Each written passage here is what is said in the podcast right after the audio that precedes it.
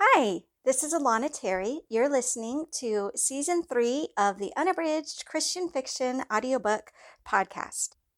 This season's Unabridged Christian Fiction Audiobook is Torn Asunder, a Christian suspense novel set in North Korea, written by me, Alana Terry, narrated by Pamela Lorence, and sponsored by our Patreon community, which is raising funds for liberty in North Korea's Underground Railroad for refugees. You can find out how you can be involved and how you can also get regular Christian fiction ebooks and audiobooks and sometimes even paperbacks when you join our Patreon community at patreon.com slash Alana Terry. And now enjoy today's episode of the Unabridged Christian Fiction Audiobook Podcast, bringing you today's episode of Torn Asunder. Chapter thirty-three. At any minute, Simon expected Mao Chin or Hannah, or maybe both of them, to burst out laughing. Marriage? When his execution was scheduled for tomorrow? When Lang was due to come back any minute and tear Hannah away from him forever? A dozen protests ran through his head, but all Simon said was, "But you aren't a minister." Mao Chin pointed to the glaring bald scar on his head he got the night the guards raided their secret meeting. He stretched out the collar of his prison uniform to reveal a puncture wound on his shoulder nearly two centimeters in diameter. "If these don't qualify me as a minister, nothing will." Hannah held on to Simon's arm, stroking his bicep with those gentle, gracious fingers. That touch! How could he leave her behind? Now that he had held her, kissed her, how could he let her go forever? They should be plotting her escape, not their nuptials. Simon looked away, straining his ears to hear the assistant director's footsteps. The plan would never work. Lang would arrive any minute, and then what? He pressed his fingers against his throbbing temples. There must be some way to get her out of here. "Are you ready?" Hannah's breath on his ear dragged Simon away from thoughts of escape, of the assistant director, of freedoms or executions. They evaporated into the darkness like a mist. He couldn't find his voice. He wanted to tell her how beautiful she was. He wanted to tell her she was more precious than any earthly jewel.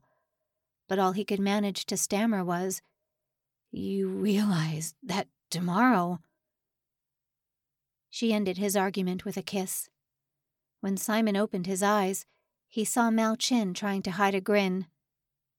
"Let's scoot a little farther back, children." Mao Chin nodded to the guard on watch. "Further away from that light."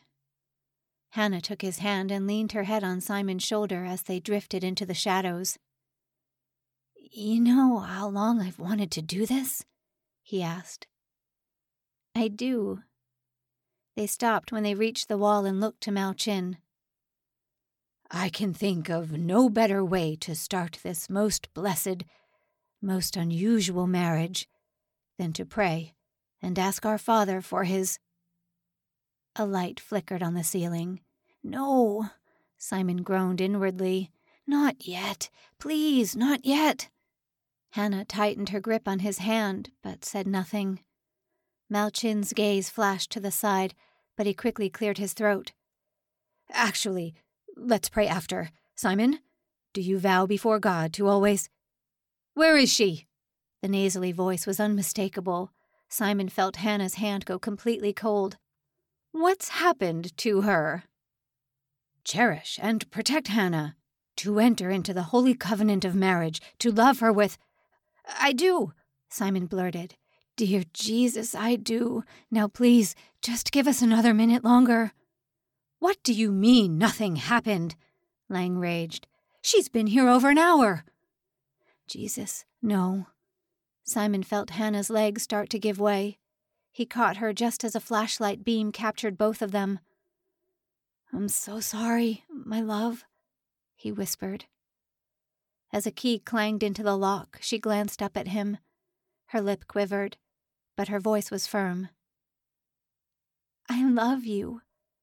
I won't ever stop loving you." The assistant director yanked her by the hair. She grimaced but didn't cry out. So, they were too afraid to touch you, were they? Too afraid to insult the honor of a... Something rumbled deep within Simon's gut, and he leaped on the assistant director's back. No, brother! He heard Malchin's voice, but ignored the old man's pleas. He scratched at the assistant director's face. His only thoughts were of murder. Lang screamed and hurled him off. Simon landed on his back with a heavy thud. Hannah's voice made a tiny little squeak that reminded Simon how weak his own body was. Malchin squatted down beside him. Are you hurt, brother? The question didn't warrant a reply. Hannah was to the front of the cell now. The guard held open the door so the assistant director could steal her away. Simon tried to prop himself up. If he could find his breath, he just might... Let her go. Malchin laid a strong hand on Simon's shoulder. Hannah's blurry form disappeared around the corner. Simon wanted to call out to her, but couldn't find his voice. Malchin leaned down and whispered in his ear. She's in the good Lord's hands. Simon couldn't tell if he was blinded by tears or sheer fury. He sat up, and a visceral, animal-like wail welled up from the depths of his gut. He opened his mouth to scream, but no sound emerged. The entire cell was silent except for Malchin crooning. All we can do is pray, brother.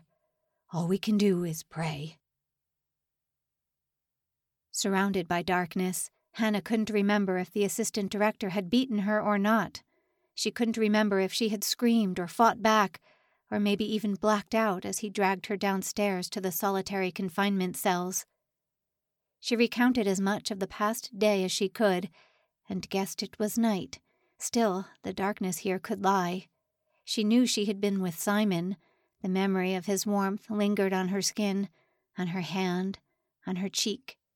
Her forearm tingled where his fingers had caressed her. There was something about a wedding. It felt so real. Or had she just dreamed it? How long ago had the assistant director thrown her down here? Aside from a little soreness on her arm, she didn't think she was injured. But what if she just couldn't remember? Even worse, what if she woke up tomorrow and realized she had never been with Simon at all? Her breathing grew faster. She reached out her arms. Were the walls moving closer? Once she overheard a guard taunt a prisoner with threats of a shrinking cell. The walls just kept on closing in, one deadly centimeter at a time. Jesus. Hannah couldn't pray any further than that. Why was she down here? Why back in solitary? Both sets of fingertips brushed against the cold walls. So the cell really was caving in. Or had it always been this small? Dear God, she prayed again, but there was no answer. Simon! Her voice sounded shrill and foreign. She tried to stop her body from shaking. Simon! The echo was nearly deafening. She buried her head in her hands, hands she knew had just recently clutched his, but how could she be sure? A needle. The assistant director had come at her with a needle. She had scratched his face. Help me, Jesus! She tried to recall what happened before he threw her down here. Simon, where are you? What's happening to me? She fingered her sore forearm and rocked her body back and forth. She bumped her head once. Did that mean the ceiling was getting lower too? No, a concrete box didn't shrink all by itself. So why was it so cramped? Light. She needed light. Even the slightest trace, just to convince her she was in her own right body. She hadn't already died, had she? When the assistant director jabbed her with the needle, at first she thought it was poison. She had kicked him, scratched at him. She couldn't die yet. Simon needed her. She recalled the assistant director's sneer just as clearly as if he were still standing in front of her, but she couldn't remember what he did to her. God, just help me remember. Is Simon even alive? Am I? She called out into the darkness. Help me, please. A slight breeze tickled her sweaty neck. Is somebody in here? She stretched out her arms but felt only the wall. There wasn't room in this cage for two. She was imagining things again, something the assistant director gave her. "My little one is struggling to find the peace her soul craves." The voice was ancient and craggy. Hannah strained her ears. She wanted Simon. She needed Simon. Where was he? "The Lord Almighty, the Great Comforter, can bring you the rest you crave." A hand like the wind swept some hair across her brow. When Hannah reached up, it vanished, but the voice remained. "My little one has come to the end of a long and terrifying journey." Hannah squinted, trying to pierce through the blinding darkness. "On the other side, you and your beloved will be reunited, but not before you pass the great waters." "Who are you?" Hannah's body had stopped trembling, and she felt drowsy. Was any of this real? Could this whole ordeal just be some kind of nightmare? Would she wake up tomorrow in Yanji, go downstairs, and tell Simon about her crazy dream? "Peace, little one. Your voyage is long and dangerous. May the rich blessings and protection of our God and Father cover you, and may the blood of Christ preserve you from all harm." Hannah couldn't keep her eyes open. A melody lifted somewhere in the distance. If she strained all of her attention, she thought she might be able to make it out, but she was too tired. Oh, so tired. She let out a long breath. The voice was quieter now, far off and fading like the music itself. "We'll meet again, little one. I will look for you there with your husband." Husband? The word was so quiet she could scarcely hear it, but it infused Hannah with a surge of clarity. She remembered now. The almost wedding, the day of the sun, the assistant director's threats. Her lungs refused to draw air. Tomorrow, Simon would die. Why him? She thought about when she first left Yanji, how terrified she was to never know what happened to him. Now she realized how stupid she had been. If she didn't know where he was, there was at least the hope he was safe. But that chance was gone to her now. Tomorrow, he would be dead. All her impossible notions, her senseless fantasies would die with him. She thought back on all those sleepless nights, all the energy she wasted daydreaming of things that could never be.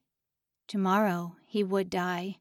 But that didn't make her stop loving him today. It didn't make her hands stop sweating or her stomach stop somersaulting at the recollection of his touch. It didn't erase her memory of his whispers in the darkness. She had always known it could never be. Hannah squeezed her eyes shut. Hot tears pooled in the corners, tears that nobody would ever see or care about. Tears that wasted water and energy, but that refused to stay in place. A few hours ago, she had almost become a bride. Tomorrow, she would be nothing more than an unmarried widow.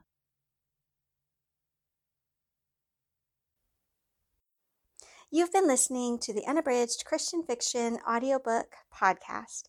Today's episode is an installment of Torn Asunder, written by me, Alana Terry, and narrated by Pamela Lorence. This season of the Unabridged Audiobook Podcast is sponsored by our Patreon community, where you can get regular Christian fiction audiobooks, ebooks, and even paperbacks, and all the funds that we raise go directly to Liberty and North Korea's Underground Railroad for refugees. You can find out more or get involved today at patreon.com slash Alana Terry. Thanks again for listening to today's show. Please don't forget to subscribe, and we'll see you next time for the next installment of the Unabridged Christian Fiction Audiobook Podcast. Have a great day, and we'll talk to you soon.